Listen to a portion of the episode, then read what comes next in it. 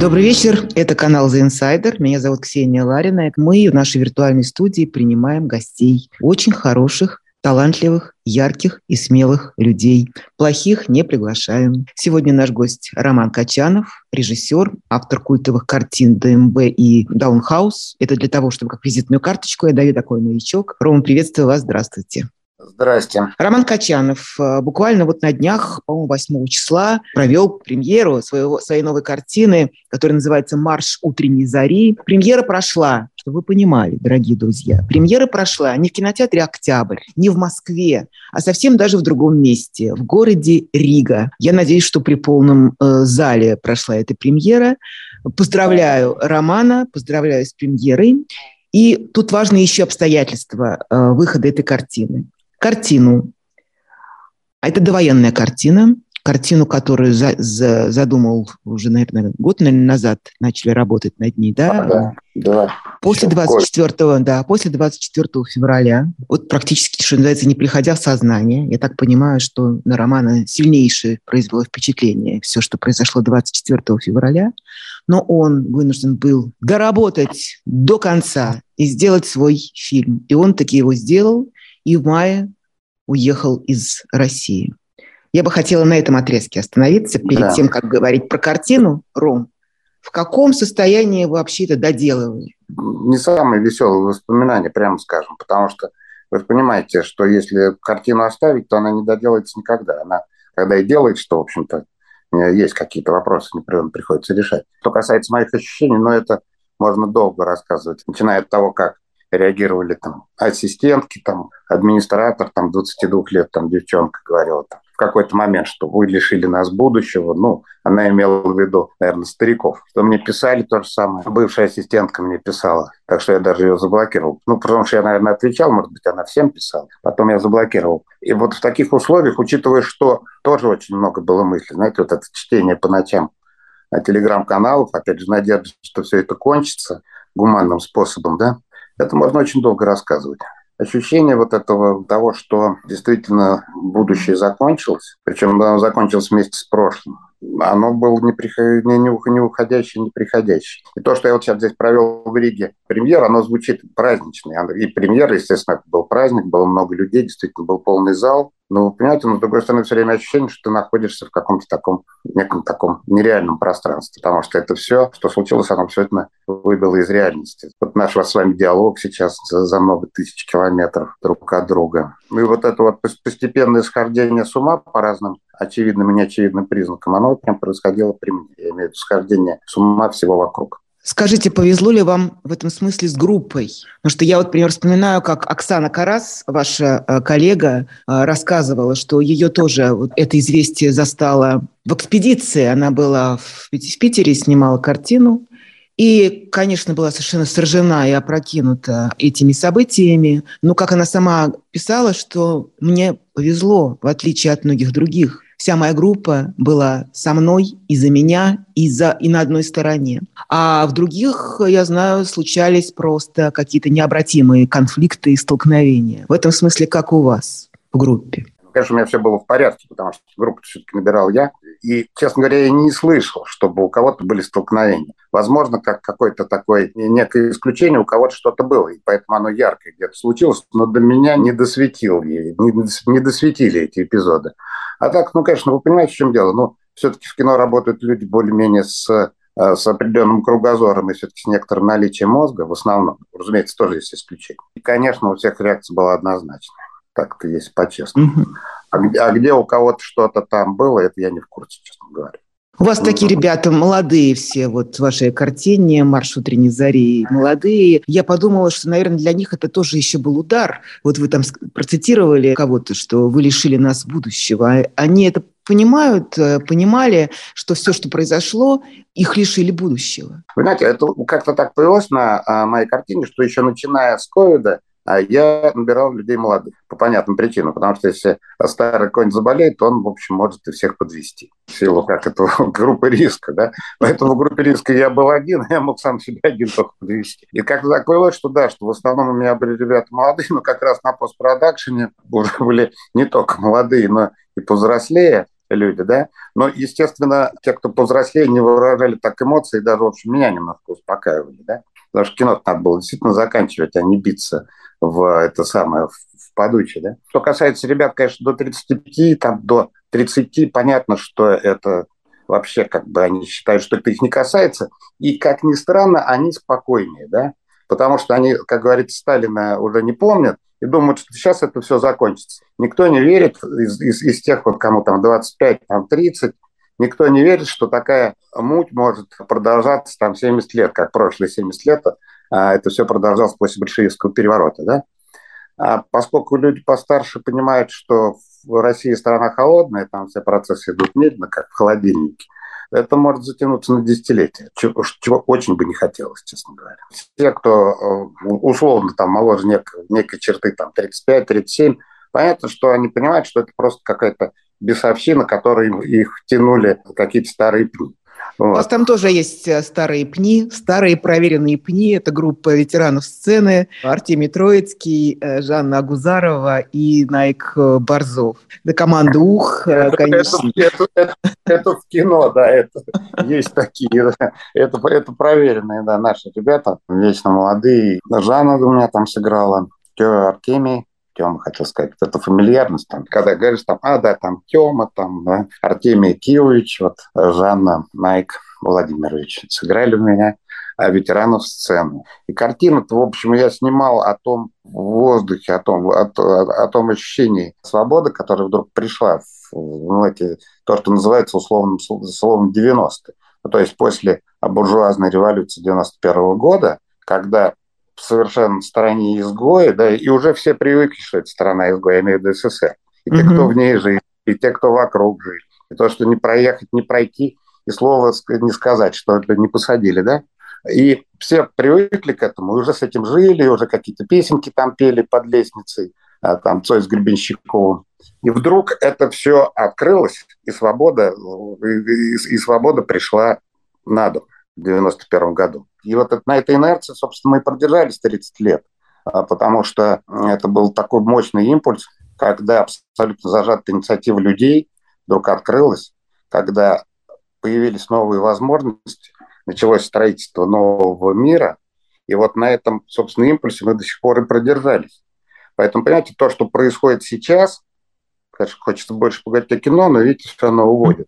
То, что происходит сейчас, это еще и гигантский выстрел собственному обществу в ногу, там, не знаю, в руку, в голову, потому что кто бы, какие бы там упоротые не были, там, апологеты этого всего, этой всей дьявольщины, или там против, или за, но дело в том, что все общество держится именно на, на идеалах и на идеях, и на и вся конструкция держится на идеалах вот именно вот той буржуазной революции, которая случилась в 91 году.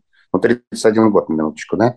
Вот. Mm-hmm. Соответственно, когда из этой всей конструкции вынимается вот свобода, да, свобода выражения, свобода экономическая, свобода и так далее, так далее, так далее, да, свобода воли, то просто сама конструкция вся, она вся, вся рушится. Вот это ощущение того, что ты оступился и летишь, вот она и была, в общем, вот эти три месяца. Наверное, оно сейчас и продолжается. А кино а то, как раз о том, как все это начиналось и как, собственно говоря, грубо говоря, перло, да, перло от этого и, и и бросал куда-то от ощущения огромных возможностей открывшихся. Да? Безусловно, это такой фильм-концерт памяти 90-х годов, памяти несбывшихся надежд э, и какого-то, каких-то внутренних невероятных устремлений, э, какого-то романтизма. А я очень прекрасно хорошо помню это время. Я сама во многом, ну, у меня совсем другая судьба сложилась в 90-е годы, совсем по другому пути пошла, такой пере, перелом абсолютный в моей жизни. И когда я смотрела вашу картину, а я посмотрела, спасибо большое вам за эту возможность, я вспоминала, конечно же, 8,5 долларов Гриша Константинопольского, моего друга по покорению товарища, с которым мы учились на параллельных э, актерских курсах. Это оттуда, да. А, и, конечно, все, что, все, что было снято на эту тему. Но этот фильм, конечно же, помимо всего прочего, абсолютно идет в разрез с общепринятым сегодня трендом говорить о лихих, ужасных, проклятых 90-х годах. Вот для вас, что такое 90-е годы, и в чем вам в чем обаяние этого времени, и в чем его коварство, если оно есть? Я отчасти уже сказал, что а, свобода, за которой нужно было лезть через забор с колючей проволокой под выстрелы пограничников, да, или там, там сидеть в отказе по много-много лет и как-то... Ну, короче, не было возможности выбраться из, из Советского Союза. Но, опять же, выбирались не, не из некой географической точки, а из-за той, из той смури, которая там была, да. Свобода, свобода, она пришла на дом, была доставлена. То есть мы за нее, мы за нее не, не, не, не воевали, мы ее не отвоевывали, эту свободу. Можно так сказать, да? И можно сказать, что ее высидели, да? И в прямом, и в переносном смысле. Высидели диссиденты, и высидели люди, которые уже ни во что в это не, не верили несколько десятилетий, но, в общем, терпели с фигой в кармане, да? Было такое выражение «держать фигу в кармане», когда хвалишь партию и правительство. Это довольно распространенное было выражение. И 90-е для меня были чем? Ну вот для меня, так и для всех. Они были тем, что сформировало их дальнейшую жизнь. Но иначе просто не могло быть. Понимаете, 30 лет. 30 лет развития буржуазного общества, 30 лет а, освобождения от этой коммунистической, советской, посткоммунистической, скажем так, да, мрака, зашоренности, конформизма, вот этого всего. Mm-hmm. Сейчас волшебным образом начало даже часто, часто в анекдотической форме обратно накручиваться, да, потому что тогда 70 лет это все развивалось. Люди научились засыпать на партсобраниях, научились анекдоты сочинять, «Голос Америки» слушать.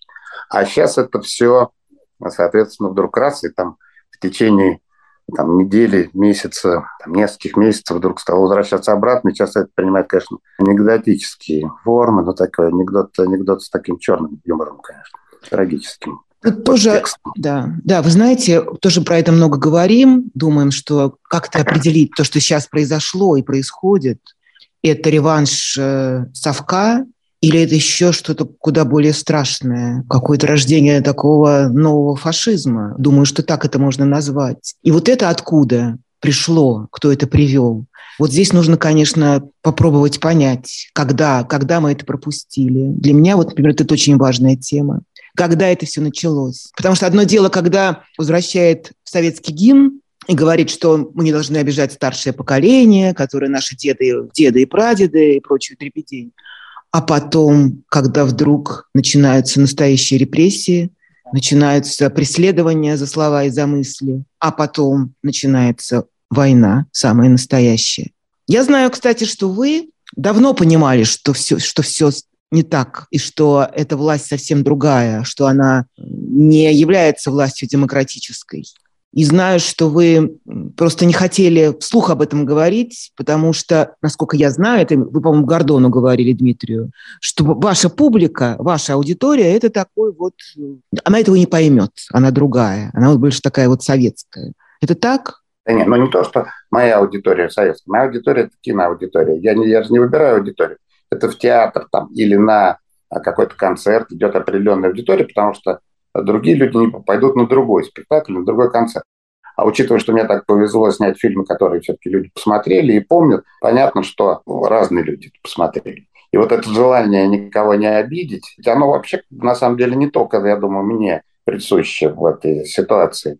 Потому что, ну, понятно, что люди взрослели вместе с моим фильмом, ну, в смысле, старше становились, да, а мозги у многих потекли. Ну, в общем-то, это же мои зрители. Ну, вот эти все сопли в шоколаде, ну, естественно, останавливали от каких-то таких резких высказываний и движений. Да, в общем, понимаете, и ведь это все еще начиналось постепенно, понимаете. И вот сейчас, оглядываясь назад, я понимаю, что вот то загнивание и так покрывание плесенью, которое наступало. Оно могло продолжаться еще а, много-много лет, десятилетий, и, может, возможно, и хватило бы, и даже на мой век, и, может быть, еще, и еще на поколение. Просто сейчас это все перешло в терминальную фазу, и сейчас, понятно, совершенно другие скорости и совершенно другие вызовы возникли.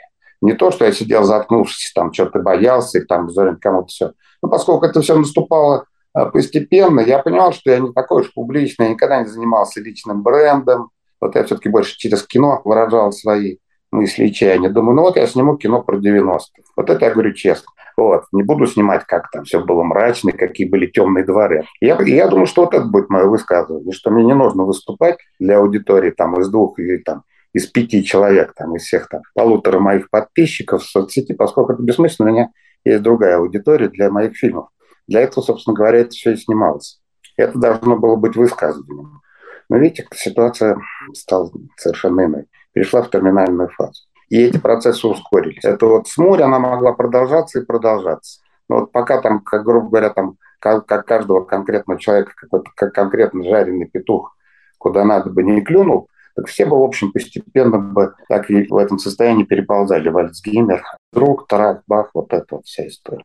А так, Насколько... конечно, ну, понятно, что происходили чудовищные вещи с, с там, опять же, разрушающие логику, там, придающие те же самые идеалы свободы, равенства и братства, которые, собственно говоря, несет любая буржуазная революция. И понятно, что они выходили за рамки понимания выходили за рамки того, что можно одобрять. Но это все было медленно, понимаете? Mm-hmm. Это все было а, день за днем, неделя за неделей, а не так, чтобы сразу все изменилось в один день. Все изменилось в один день 24 вас не удивила такая массовая поддержка этой войны со стороны, даже не знаю, что это такое, общество, не общество, ну, граждан Российской Федерации. Вы сами рассказывали вот этот очень э, такой яркий эпизод, который меня прям в самое сердце ранил, когда вы ехали в Сапсане, и там сидела группа каких-то старперов, которые вот по сути, приветствуя вот эту так называемую спецоперацию, всем своим видом и громким, громкими своими разговорами утверждали свое право на первенство, что наконец-то наше время настало. Сейчас мы вас всех тут теперь вот передавим, как клопов.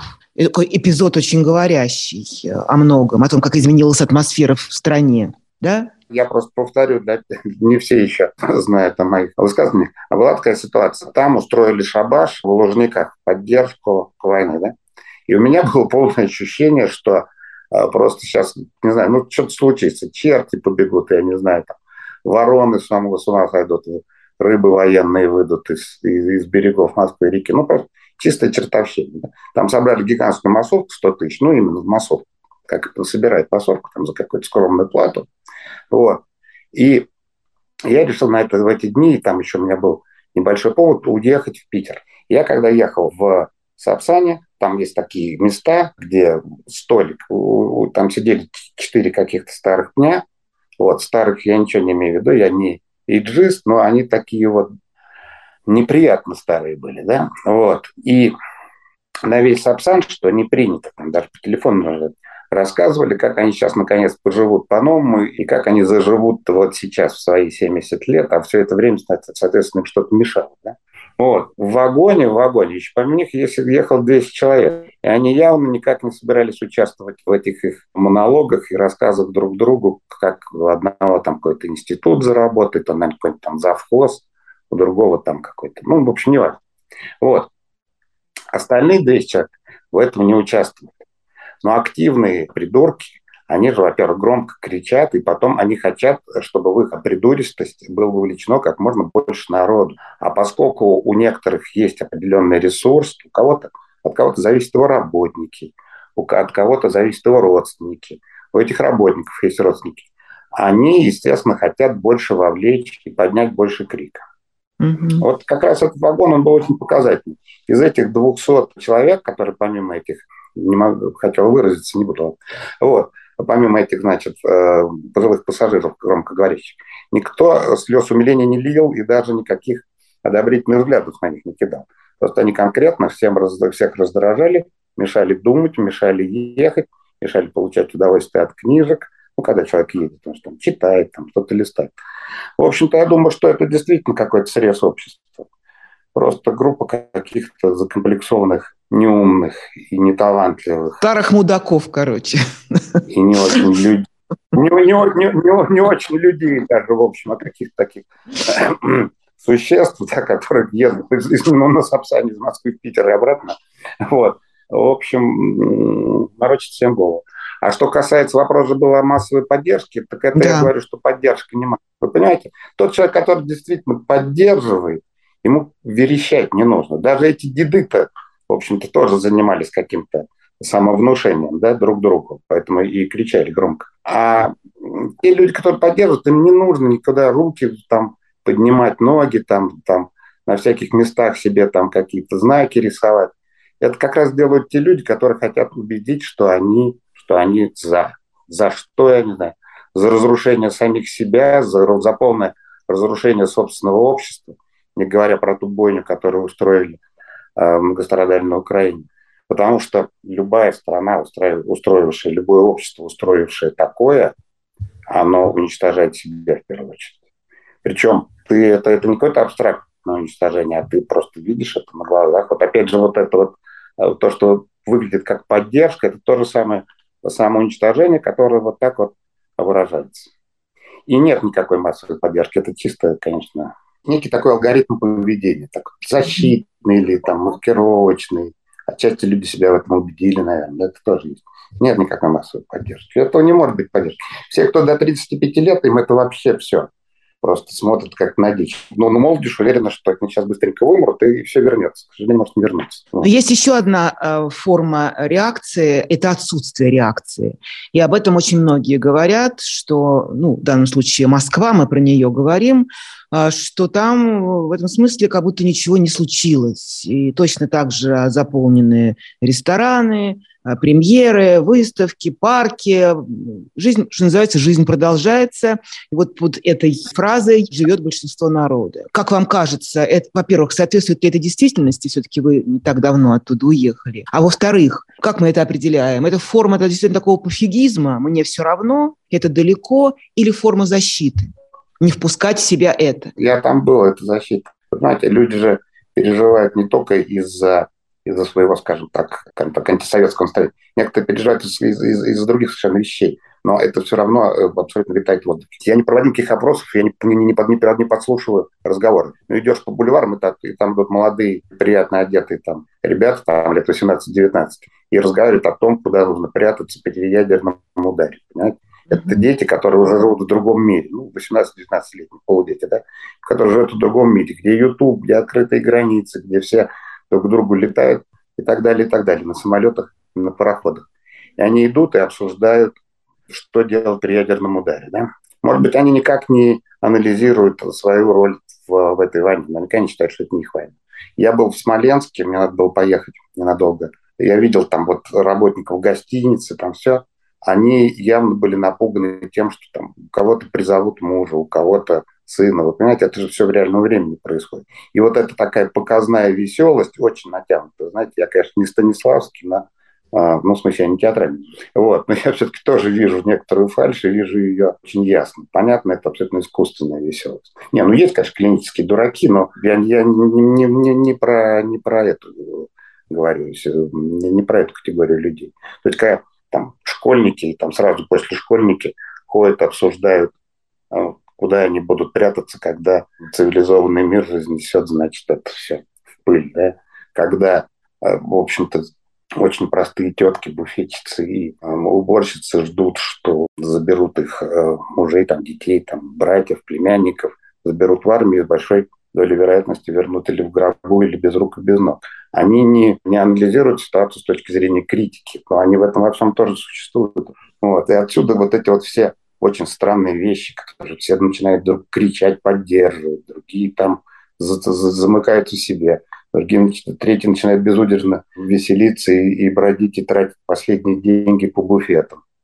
Вот, а в знак протеста идут в карчму Тарас Бульба. А это все из серии такой очень печальной антиутопии, который э, пишется кровью, нервами вы знаете, я сегодня, сегодня, когда э, анонсировал нашу встречу, мне многие там э, мои подписчики в Фейсбуке написали, что так любили фильм ДМБ, обожали, чудесный. Но сейчас, э, после Бучи, Ирпения, смотреть на это невыносимо. Эти две картинки никак, никак не монтируются. Та армия, те герои, персонажи скорее вот вашей комедии замечательной, и те, которые творили то, что они творили, и еще будут творить. Мне кажется, что это все не закончено. Мы еще видим много страшного.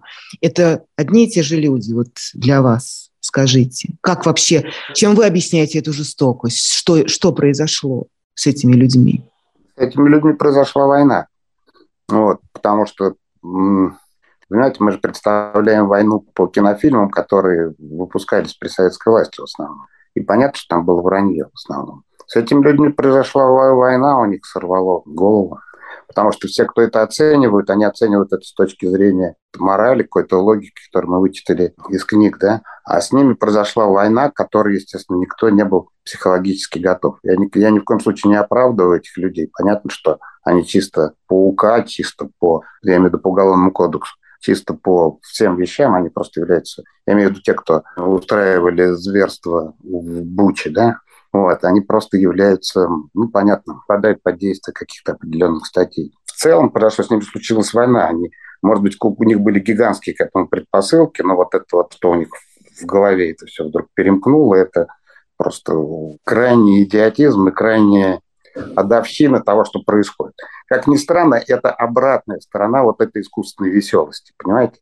Когда все находится в состоянии бреда, и когда этот бред начинает вдруг инсценироваться, экранизироваться, это дикая жестокость, переходящая просто в какие-то маньяческие вещи, безудержное веселье, когда нужно, ну, хоть как-то мозги в кучу собрать, да, вот эта трата денег на кабаки, это все находится, я, конечно, это поставил в один ряд, но это действительно вообще в одном ряду, потому что случилось, ну, потому что случилась война. Что значит случилось? Она не сама случилась, это результат сломанной логики, да, сломанной логики тех людей, которые, я не уверен, что они, конечно, до конца люди, да, вот, тех людей, которые просто при полном отсутствии мозга и при полном отсутствии каких-то других вещей еще что-то там вот это все устроили. Ваш отец, выдающийся э, мультипликатор советский, автор фильмов для зрителей, напомню, «Варежка», «Крокодил Гена», «Чебурашка», «Тайна третьей планеты». Это вот все, что меня лично сформировало, мое поколение, эти, эти фильмы. Он был фронтовик, причем прошел страшные испытания, я так поняла, еще и до начала войны, да, и потом во время войны. Я не знаю, правда, говорили ли вы об этом с ним, что он говорил о войне, говорил ли он на эту тему, что проявляет в человеке война, и как этот человек вообще, что понимает про эту смерть, возможно. Не говорил. Нет, люди, которые действительно в этом во всем участвовали, которые выжили, то есть те, которые не выжили, не могли ничего говорить, они не распространялись по этому поводу. Они же вы, выжили же тоже по каким-то причинам. Во-первых, были все очень молоды, была более к жизни, вот, были какие-то способности, поэтому они выжили, иначе они были бы убиты. И, естественно, им не хотелось рассказывать многих вещей, и просто даже не то, что не хотелось, ставил определенный блок. Вот. Он рассказывал какие-то веселые вещи, но их было полторы вещи, полторы каких-то истории, и поэтому они повторялись. Вот. Видно, все остальное было не очень весело. Что касается того, что я знаю о войне, э, ну, в силу того, что действительно я сделал вот это э, кино, Дембель, ДМБ, у меня определенное количество было поклонников всегда людей военных, и ну, какие-то истории до меня доносились. Истории до меня доносились уже из новейшего времени. Но понятно, что такого, как сейчас, не было. Не было никогда. Вот в новейшей истории. Знаете, ну вот сейчас я нахожусь за границей, да, а вот про 24 у меня похоже было ощущение, потому что давно живу, вот когда самолеты Аль-Каеды летели в, в Близнецы. Такое же было ощущение 24-го. Только другое дело, что самолеты прилетели, упали, и все закончилось. А тут они полетели, и ничего не закончилось. И плюс еще я как бы оказался с той стороны, откуда эти самолеты летели. В этом смысле не было прецедентов, понимаете? Странная история. Это даже как не война, это больше. Это действительно крушение будущего для тех людей, которые в этом во всем находится. Э, крушение прошлого, то, что вот вы говорили про папу, да, ну что сейчас, какое значение имеет сейчас его военной истории, потому что это все мгновенно обесценивалось, понимаете? Mm-hmm. Все, все какие-то его достижения во время Второй мировой войны, если то, что сейчас происходит, оно, в общем-то, сопоставимо, да, и еще более дикое, потому что а, все-таки война та была сто лет назад почти, и все-таки времена были менее культурные и менее, культур, я имею в виду менее культурные в смысле, ну, общности, которые вот объединил интернет, вот это все, да. Ну, мир, мир не был таким единым в то время, естественно. Мы воспринимаем Вторую войну как не, нечто такое героическое, как нечто, о чем нужно говорить и нужно помнить. А сейчас-то, в общем, ситуация другая. Получается, что как раз это все тоже обесценилось. Это вот, ну, когда говорят, что будет прошлое уничтожено. Вот я что-то не доработал, наверное, да. Вот эти все чебурашки папины, крокодилы гены, мои, мои картинки. А как, э, вот вы говорите, что вот вы выросли на, на чебурашках, на чебурашках, я тоже вырос. И что, вот, вот, вот все художники работали, значит, ну, те, кто работали, естественно, те, кто не имитировали, что творили, и вот вырастили то, что сейчас выросло, это получается как? Получается, что это все зазря. Похоже, что это никак не связано, к сожалению. Э, Чулпан, я помню, говорила Хаматова сейчас недавно, что э, если бы солдаты, которые сейчас воюют э, в Украине, были хотя бы раз ходили в театр, они бы не были такими жестокими. Но это такое наивное представление о роли ис- искусства да, в формировании человека. Это никак не связано. И, кстати, опять же, возвращаясь к истории Второй мировой войны, мы знаем, сколько было среди убежденных фашистов и садистов ценителей прекрасного, которые любили красивую музыку, да, знали толк в архитектуре и в живописи, но при этом оставались абсолютными звер- зверями. Так что, к сожалению, это никак не связано. И связано, и не связано. Потому что есть вещи, которые действительно формируют человека. А есть вещи, которые, за которыми он наблюдает просто как за чем-то красивым. Да. Разумеется, а, какие-то есть такие элементы а, популярной культуры, популярной я имею в виду в широком смысле этого слова, ну и, и, и поп-культуры, да, которые действительно а, человека формируют. И, в принципе, конечно, искусство, там тот же театр, он определенный вклад в популярную культуру тоже делает. И это действительно часть человека, и просто, может быть, просто немножко недоработали или сильно недоработали.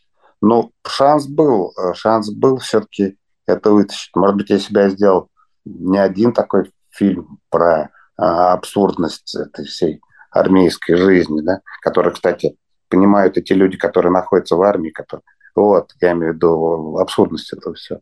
Может, если я сделал бы несколько фильмов таких, может было бы что-то по-другому. Я лично чувствую в этом свою недоработку, конечно, как вина это сложно формулировать. Но если я как-то одним фильмом так донес определенные какие-то месседжи до большого количества, до десятков миллионов людей, может быть, надо было сделать еще один, другой, что-то как-то, может быть, этого бы не случилось. Я не то, что идеализирую ситуацию, возможно, так бы оно и было. Ну, зато они как все используют, я имею в виду сторона тьмы, а как они сейчас приватизировали Высоцкого, э, Бродского, Пушкина, как они приватизировали картину Балабанова, как они приватизировали замечательного Сергея Бодрова, вернее, его героя, как они сейчас все это используют, подло, переворачивая с ног на голову. У них и Цой за войну, и Высоцкий за войну, и Балабанов за войну. А, это, конечно, ужасная подлость. И, а, и да. Пушкин тоже, да, Ахматовой. Главное, чтобы был в этот момент покойный, чтобы покойный был покойный, потому что ничего заразить не может. Не, ну вы понимаете, в чем дело, но это но это же тоже все, ну, это на, на анекдотическом уровне. Какой Цой за войну? Ну, что, тот же Балабанов, он все время хотел сделать американское кино и хотел как-то вырваться из всего этого болотного, болотистого питерского ощущения, и у него, к сожалению, это не складывалось. Вот. Какой Балабанов, какой Цой? Ну, Цой, рок-н-ролл это вообще рок-н-ролл вообще название иностранное вообще он к нам пришел, как известно, из, из, из Соединенных Штатов Америки и из Британии в виде Битлса, да. Но это все смешно, вы понимаете. И сторона тьмы – это такое, вот такая категория, которая должна вызывать уважение. То, что случилось, оно уважение не вызывает. Я никак не берусь инициаторов и, и апологетов всего этого мероприятия называть, потому что у меня, честно говоря, нет эпитетов. Но это что-то вообще, это какая-то э, пыль, понимаете? Какая сторона тьмы? У стороны тьмы должна быть определенная логика и, и красота. Вы помните, там всегда, всегда же черта играют красавцы такие, там, гафт, там, не знаю, кто-то еще.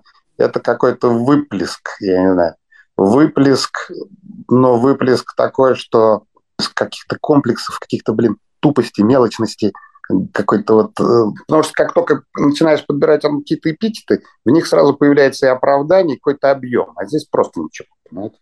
Вот то коллективное, сознательное и бессознательное, что это все заварило, нужно до такой степени не понимать, во-первых, что там, что просто общество совсем про другое сейчас вообще. И что успеха в этом во всем быть не может, в принципе. Вот. И что в любом случае это идет самоуничтожение. И самоуничтожение этих пассажиров, которые это все устроили тоже. Ну, то есть не заслуживают они даже такого, ну, да? не заслуживают, э, не заслуживают тьмы. Вот сейчас тоже, я, у меня сегодня был интересный разговор с одним нашим общим другом, я не буду говорить его звонкого имени, а, а как раз о моем, о моем э, новом кино. Я ему говорю, напиши, ну что ты думаешь, у меня тоже была возможность посмотреть через линк. Он говорит, а давай отправим это на фестиваль, какой-нибудь здесь, в России. Я говорю, ну, пардон, но я же как бы уехал. Он говорит, ну, это ничего, ну, ты можешь не приезжать, а мы покажем, и поэтому будет инфоповод. И я понял, насколько это все дико звучит, потому что ощущение такого голоса из мертвой, из некой мертвой территории, да?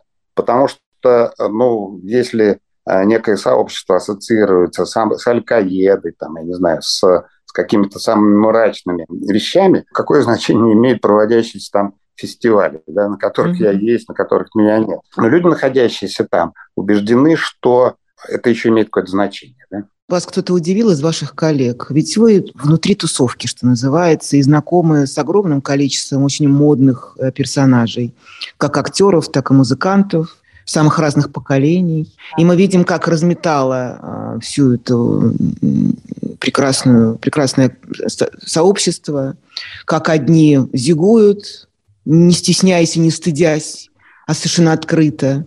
Другие, наоборот, молчат, стараясь не замечать. Третьи, как вы, не представляя себя вот в этом пространстве и в таких обстоятельствах, покидают страну и начинают новую жизнь.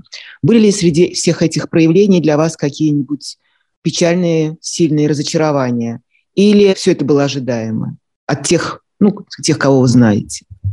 Ну, вы знаете, мы говорим сейчас, я даже имена не очень хочу называть, зачем, собственно, пиарить кого-то. Мы же говорим о людях, о людях довольно взросленьких. У них еще сохранилось воспоминание о том конформизме. Когда утром шли на, на, на, партсобрание, вечером ругали советскую власть и слушали «Голос Америки». Да? То есть конформизм не считается чем-то таким, чем-то плохим. Считается естественным способом приспособиться к ситуации. Честно говоря, у меня вообще ни разу не было никаких сюрпризов. И более того, у меня, их, э, у меня как раз удивление вызывает то, что вот эти люди, да, они не понимают, что, в принципе, уже история, она вроде как продолжается, но она уже закончилась. Не будет никакой победы во всей этой.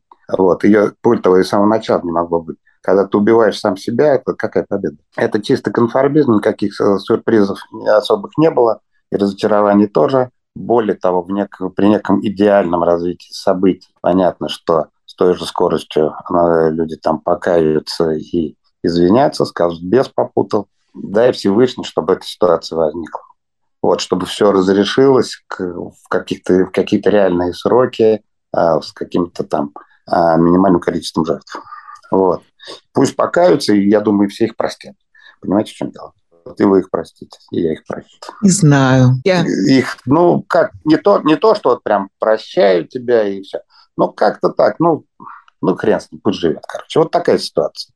Ничего не было неожиданного, это все ожидаемо было. Я отчасти от этого и уехал, да, потому что есть какие-то знаки очень простые. Не вот это, а, там, мне не было сил, там, понятно, сил не было, а, я не спал, я действительно не спал.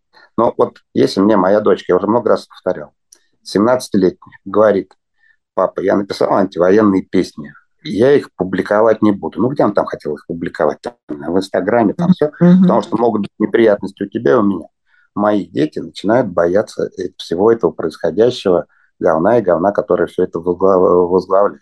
Логика понятна, что она начинает бояться разместить песни, начинает бояться говорить. Это 17-летний ребенок, который Сталина уже не помнит. И к взрослым это то же самое относится. Они начинают бояться. Это вот это запускается ну, как это сказать, вот у меня, вот у меня только нецензурная брань вот, э, приходит в голову, а мы с вами так интеллигентно разговариваем. Вот.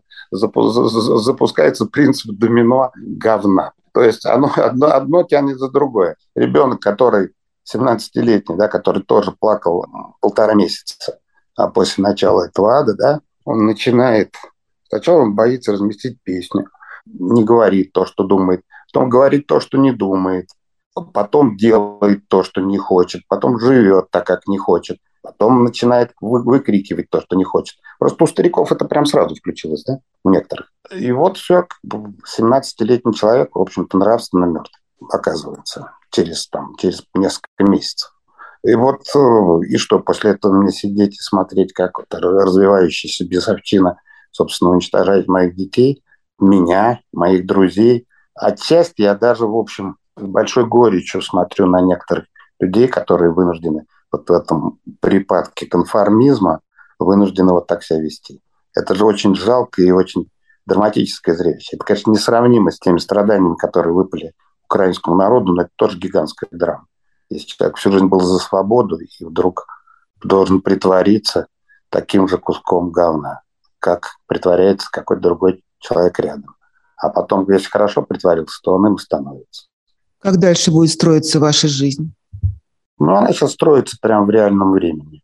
Вот 8 числа показал здесь фильм. Я думал, что был момент, когда я хотел его показать после войны. Потом я понял, что я могу не дожить до этого момента. Вот сейчас я показал свой фильм. Дальше буду снимать кино. И надо успеть побольше, потому что жизнь была бурная, жизнь была непростая. Не знаю, сколько еще протяну. Нет уж, давайте. Раз уж так, Я буду, я буду стараться. Но знаете, Пожалуйста. Ну, знаете, знаете, хорошо так на финале немножечко вызвать к себе сострадание. Ну, буду, Не буду, да. буду работать. Да. Конечно, хочется, чтобы картину посмотрели люди. Это вообще реально где-нибудь ее показать? В России, понимаете, понимаю, что только в сети где-то, может быть, в онлайн-кинотеатре ну, каком-то. Ну, понимаете, то, что сейчас происходит, это, все находится в некой фазе невероятности. Потому что мне говорили, ты не сможешь показать это в Минске, ты не соберешь людей, ты не сможешь, не договоришься с залом. Ну, вот, ну, в общем, ничего не сможешь. Ты, ты не, не в Минске, а в Риге. А да. Ты не сможешь это показать в Риге. Ты не сможешь это, ты не сможешь то. Ну, то есть приходится делать вещи какие-нибудь, так, чтобы самого себя не похвалить, приходится делать вещи какие-то нестандартные. Поэтому, а, разумеется, эту картину должны посмотреть как можно больше людей. И, разумеется, они ее посмотрят. А как это мы, это мы, это мы будем сейчас решать в реальном времени. Что вообще будет с киноиндустрией в России? Будет, ведь ничего нельзя. Ведь ни одна тема сегодня, практически все э, под запретом. Как будут существовать режиссеры, продюсеры? Как, что они будут делать, что они будут снимать? Ну вы же понимаете, что вопрос риторический. Вот, ну, понятно. И на самом деле ты и до этого был прям не сильно, чтобы зашибить, чтобы это кино кого-то сильно интересовало, кроме а, самих авторов и, и членов их семей, да их-то не сильно интересовало.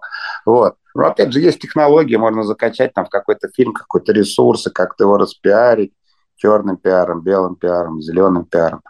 Вот. Но, в общем, тенденция та же самая, что и что со всем остальным. Это все из этого всего выпущен воздух, из этого всего вектор ускорения, вектор силы, о котором мы говорили, как раз который был запущен вот там в 91 году, в конце 80-х, он просто оттуда изъят. Но без свободы могут существовать только отдельные произведения очень специфических авторов, да, там Лени Рифеншталь, там, Сергей Эйзенштейн, чистое вранье и такие вот графические сказки, да. Вот. А, но так-то, в принципе, э, никакое искусство, тем более современное, когда сейчас открыт абсолютно доступ ко всем имеющимся произведениям любого уровня и любой страны. Ну, ну понимаете, что вопрос риторический. Я просто не хочу сказать, что будет говно. Скажет, вот уехал и все ругает своих коллег. Я своих коллег-то особо не ругаю, в общем, так же, как и не хвалю. В общем многие из них никакие не коллеги мне. Есть коллеги, есть люди, которые имитируют. Вот. Я просто говорю, что всему этот самый, как сказать, трендец большой приходит. И понятно, что спорт, кино, наука, ну какое это все, это все идет в, в, в состоянии свободного падения в никуда. На этой оптимистической ноте, как, как да, говорится. Да, да, да, вот на этой оптимистической ноте мы пойдем все пла... закончим программу и пойдем все плакать в ближайшие полтора часа. Да. Спасибо вам огромное за этот разговор.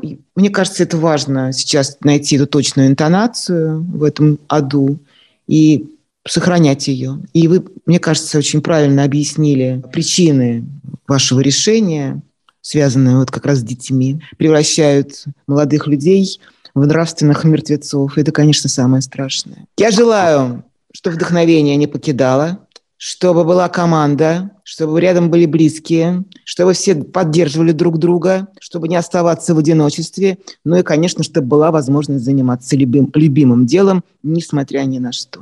Спасибо вам.